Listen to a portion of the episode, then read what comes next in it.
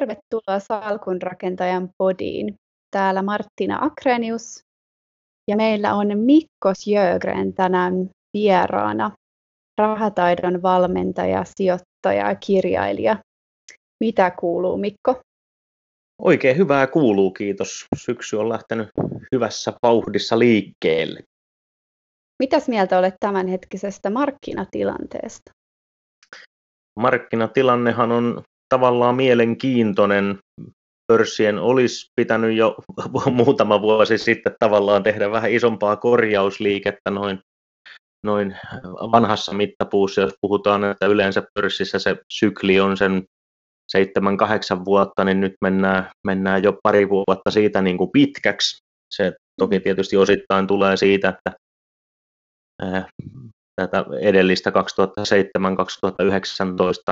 notkahdusta on, on aika rajusti elvytetty lisäämällä rahan määrää markkinoille ja se raha menee tietysti sitten sekä asuntoihin että, että tota kuluttajahintoihin että, että myöskin pörssikursseihin.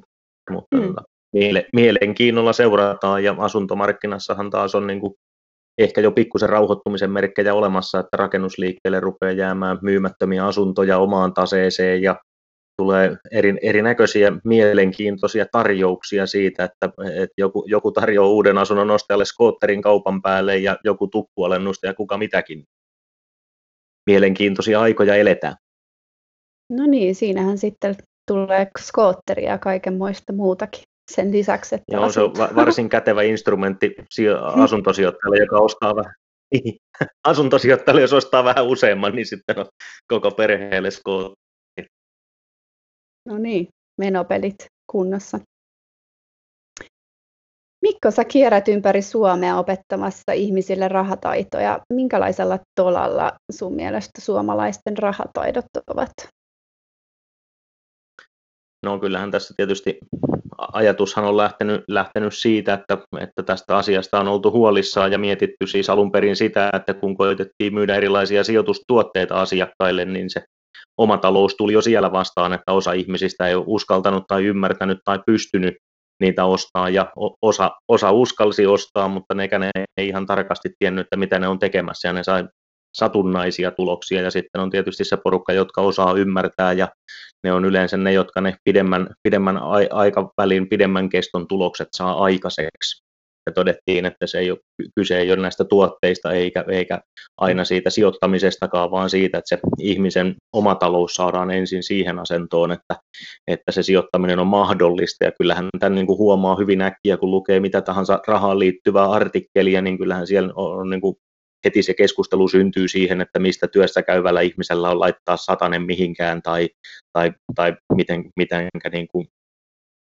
miten tuota pienistä tuloista pitäisi vielä säästää ja siinä se tavallaan se juttu onkin, että jos, jos ei mistään enää voi säästää, niin pitäisikö sitten tehdä jostain lisää ja, ja mm. sillä ke- keskustelulla on tavallaan omat, omat tota, vakiovastauksensa, mutta siis e-, edelleen tilanne Suomessa on se, ja, ja oikeastaan huononee kaiken aikaa, että meillä on puoli miljoonaa ihmistä ulosotossa ja, ja 380 000 ihmistä, jolla on maksuhäiriömerkintä, ja se on tämmöisessä vähän reilu viiden miljoonan hengen maassa, niin, niin, niin se on aika paljon no, noin prosentuaalisesti ja epäilen, että siinä on vielä miljoona ihmistä kaltevalla pinnalla luisumassa sitä kohti, jos ei, jos ei näille asioille saada tehdä mitään tai, tai tehtyä mitään ja nämähän ei ole kauhean monimutkaisia asioita, kun näitä hetkeksi pysähtyy miettiin, että se isompi ongelma tavallaan on se, että kun suomalaisia syystä tai toisesta raha-asioista puhuminen hävettää, niin, niin mm.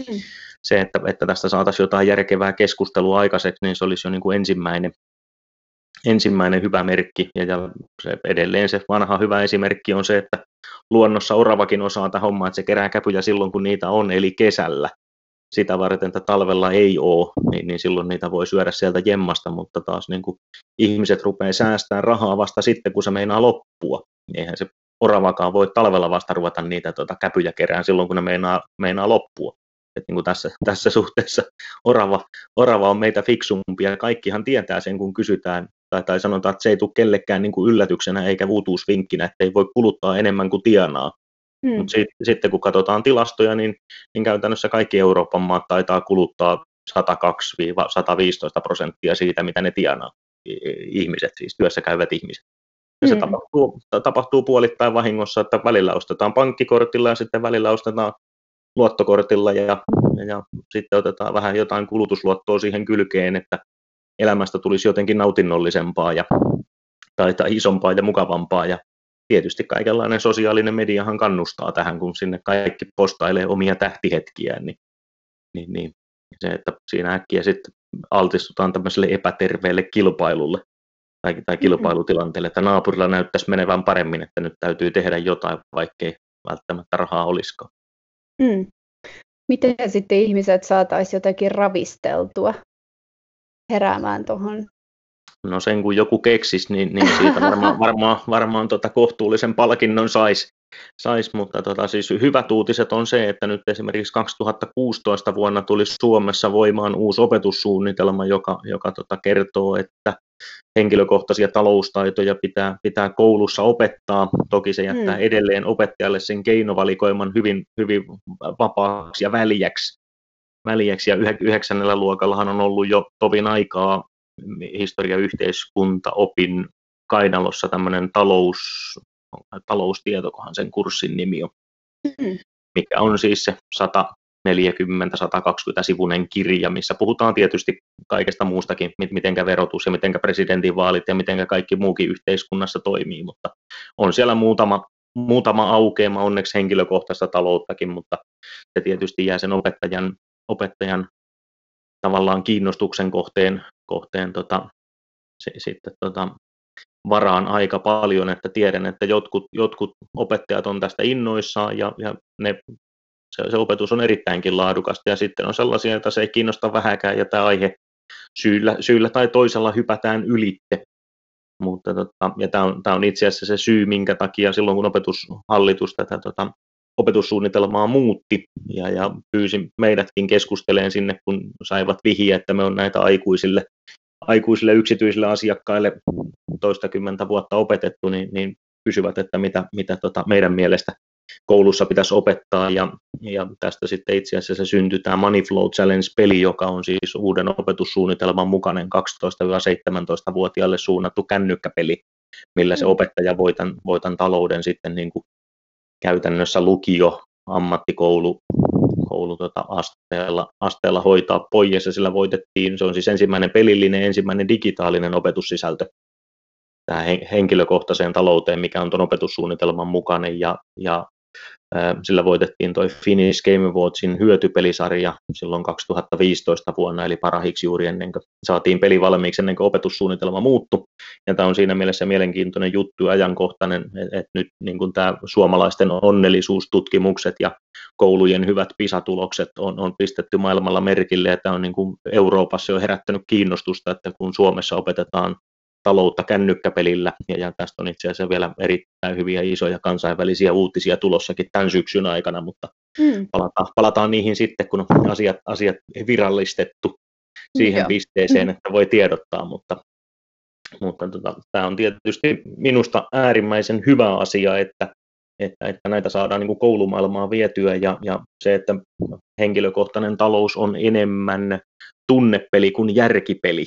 Ja siitä syystä, kun me käytetään sitä rahaa tämmöisen tota, tavallaan, mikä on meille, tästä itse asiassa tehtiin Euroopassa mittava tutkimus, ja, ja todettiin, että jo 12-vuotiailla on urautunut käsitys siitä, että mitä raha on, ja, ja se on tullut siitä lähiympäristöstä, omasta kodista, omat kaverit, omat viikkorahakokeilut, ensimmäiset mm. ostokset, niin siitä on syntynyt jo jonkunlainen malli, ja kun tämä malli toimii meillä niin kuin tajunnassa, niin mehän tehdään niitä asioita, asioita tavallaan toistetaan kuin robotti sen enempää miettimättä, että siinä mielessä, että kun tästä asiasta keskustellaan, niin, niin se olisi niin kuin hyvä juttu, että nämä rahankäyttötavat ja tottumukset tulee ihmisille niin kuin tietoiseen, tietoiseen mieleen, että silloin kun rahaa käyttää, niin voi pysähtyä miettiin, että, että miksi mä teen, mitä mä teen ja miltä musta tuntuu, että, että niin kuin, mi- mihin tämä juttu liittyy, että, että sehän saattaa olla ihan niin kuin että joku lähtee ostoksille, kun silloin onkin nälkä, tai, tai, tai se on yksinäinen, tai sitä harmittaa, tai, tai se on niin kuin valtava innoissaan jostain, niin sitten innostuspäissään tulee ostettua vaikka uudet kengät, vaikka ei välttämättä mm-hmm. olisikaan tarvinnut, mutta, mutta niin kuin, e, että tätä ihmiset pysähtyisivät vähän, vähän tuumailemaan ja sanotaan, että pidän myöskin niin kuin rahataitojen vinkkelistä, ymmärrän kyllä mistä, mistä, tota, mistä syystä tätä muutosta ajetaan, mutta tuo käteisen rahan poistaminen, niin se, se on niin kuin tavallaan havainnollinen tapa seurata, seurata sitä rahan käyttöä, kun latoo niitä seteleitä siihen kaupan kassalle, niin pitäisi jossain kohtaa syntyä ymmärrys siitä, että onko kallista vai, vai halpaa ja, ja, ja jääkö rahaa seuraavan viikon kauppaostoksia, ruokaostoksia varten, mutta nyt kun me käytetään tätä muovikorttia, niin se on tavallaan sama, että maksaako se 15 euroa vai 115 euroa, se on kortti sisään ja PIN-koodi perään ja Hmm. Jos ei ymmärrä itse kännykkäapplikaatiosta tai jostain muusta seurata, että mitä siellä tilillä tapahtuu, niin sitä rahaa menee sillä niin kuin puoli huomaamatta kaiken näköisen. Kyllä, tuntuu ainakin itsellä, että tuo kortilla maksaminen välillä tuntuu, että se sitä vaan niin kuin, ei, ei yhtään ymmärrä sitä, että siellä menee oikeasti rahaa, että se tuntuu ihan erilaiselta kuin maksaisi käteisellä.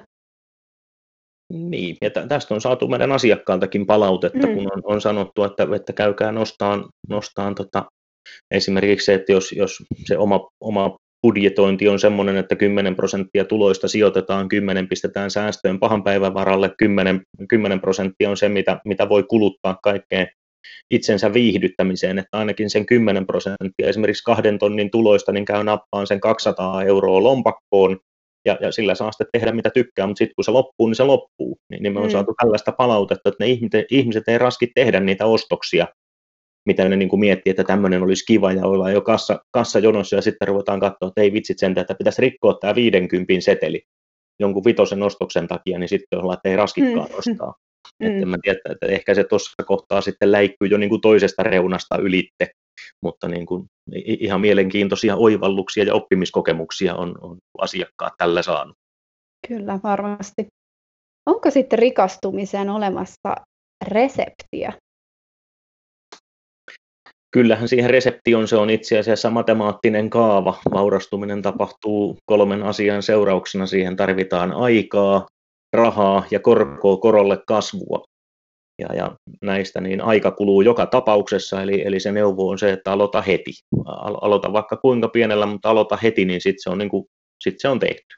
Ja matkan varrella kannattaa ilman muuta tietysti opiskella paremmaksi, että mitä parempaa tuottoa saa, niin sitä nopeammin se summa tietysti sitten aikanaan karttuu, mutta korko korolle periaatteella, niin, niin ne parhaimmat tuotot, isoimmat tuotot saadaan kuitenkin aina siellä loppupäässä silloin, kun meillä on enemmän sitä rahaa siellä tekemässä töitä. Eli ensimmäisen viisi vuotta, niin se on oikeastaan ihan sama, että minkälaisen tuoton sille saa, niin se potti kasvaa enemmän siitä, että sinne vaikka laittaa joka kuukausi sen sataisen. Mm. Ja, ja toisaalta sitten taas korkoa korolle sijoittaminen, niin, niin mahdollisuuksiahan on, on aivan niin kuin valtava määrä, että sitten se on taas niin kuin enää, enää siitä omasta mielenkiinnosta ja omasta osaamisesta kiinni, että minkälaisia tuotteita itselle sopii. Ja, ja tietysti myöskin niin semmoinen, mistä ei, ei monesti puhuta, niin se oma, oma persoonallisuus tai oma persoonatyyppi sen rahan kanssa kannattaa miettiä, että onko ennemmin niin kuin säästäjä vai, vai tuhlaaja vai, vai uhkapeluri vai, vai sijoittaja vai, vai joku muu muu näistä, mm. ja, ja kannattaa niin kuin pyrkiä miettimään sitä, että mikä on se, kun, kun, kun sijoitustuotteita, sijoituspalveluita on vaikka kuinka paljon, niin että pyrkii ensin miettimään sen, että kuinka paljon on, on rahaa käytössä siihen sijoittamiseen ja kuinka paljon haluaa niin kuin aikaa ja energiaa ja, ja niin kuin tavallaan tämmöisiä sijoitustapahtumia siihen omaan arkeensa. Ja tässä se myöskin klassikko esimerkki on se, että meillä on, on tota, tämmöinen hyvin rauhallinen asuntosijoittaja, jolla on yksi, kaksi sijoitusasuntoa, se käy kerran kuussa katsomassa pankkitililtä, että vuokra tuli vastike, meni lainanlyhennys on mennyt, ja jos kaikki menee niin kuin hienosti, niin, niin loppukuu voi pitää vapaata.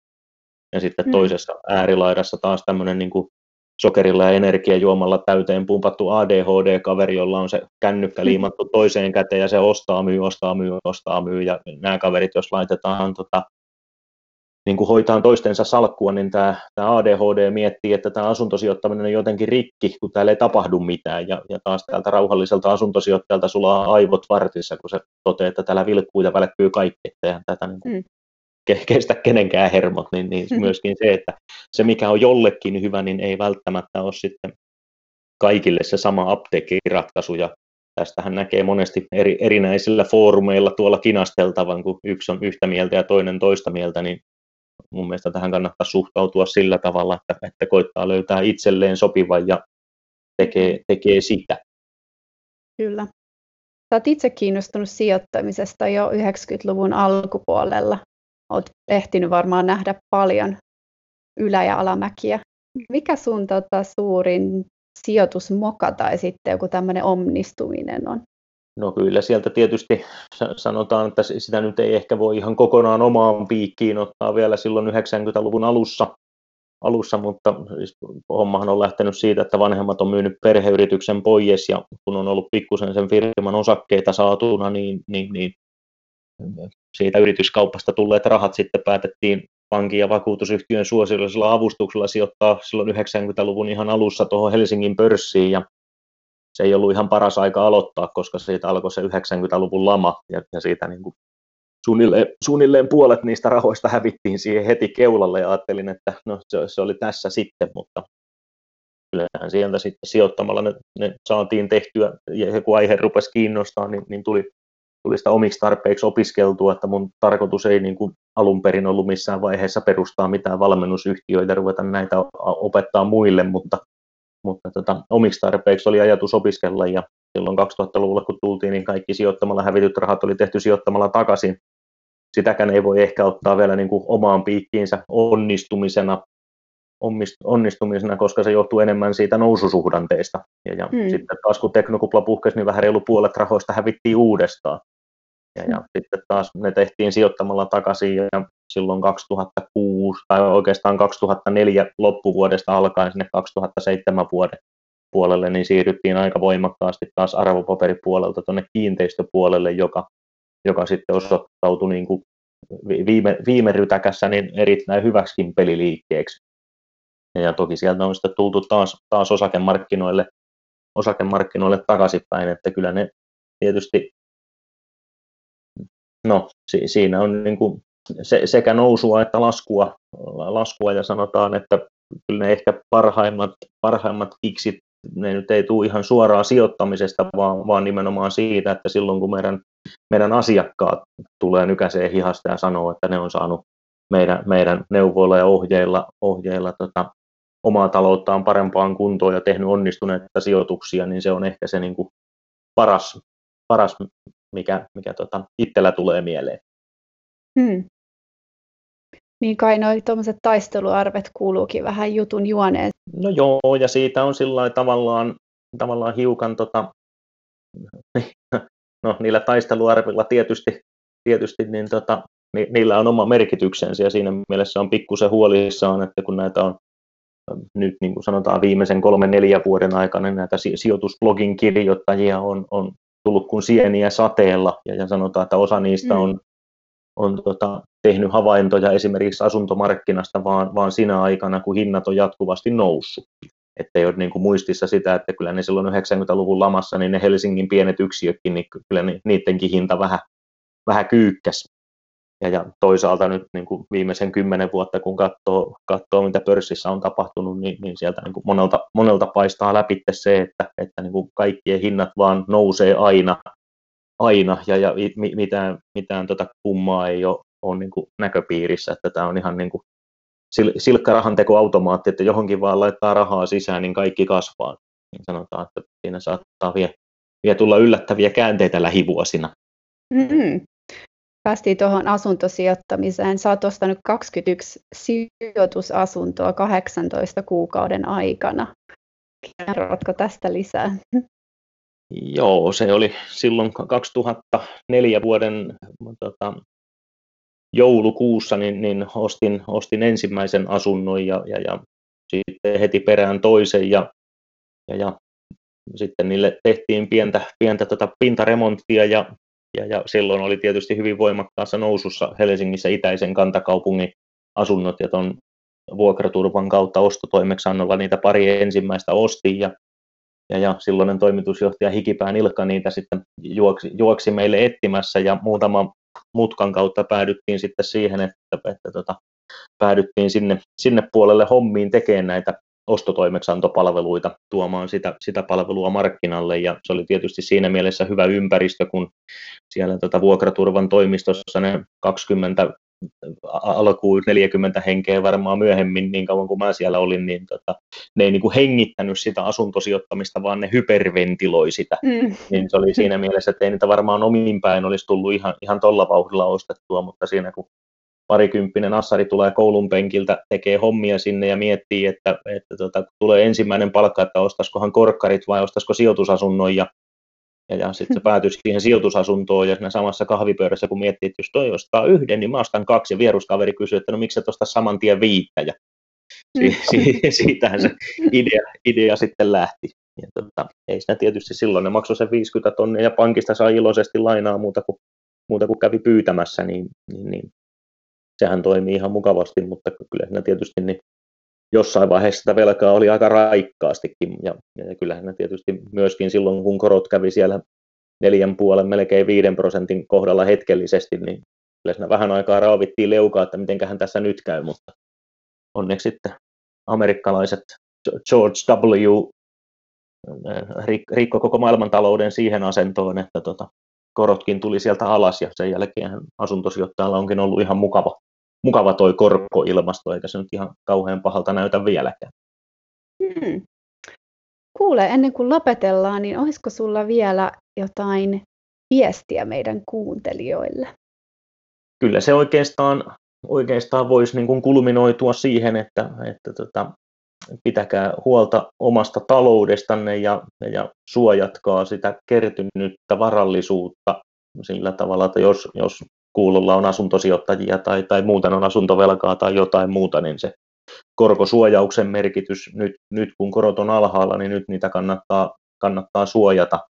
Ja korkosuojauskin on kohtuu edullista ja, ja sitten tietysti myös niin, niin, niin en, en pidä ollenkaan huonona ajatuksena, että, että myöskin niin kuin arvopaperipuolella miettii sitä, että, että onko ne kaikki rahat ihan suoraan kiinni osakkeissa vai, vai, vai tekisikö, tekisikö niille jotain, jotain peliliikkeitä tai opet, opettelisiko vaikka sorttaamista vielä kun, on, tota, mm.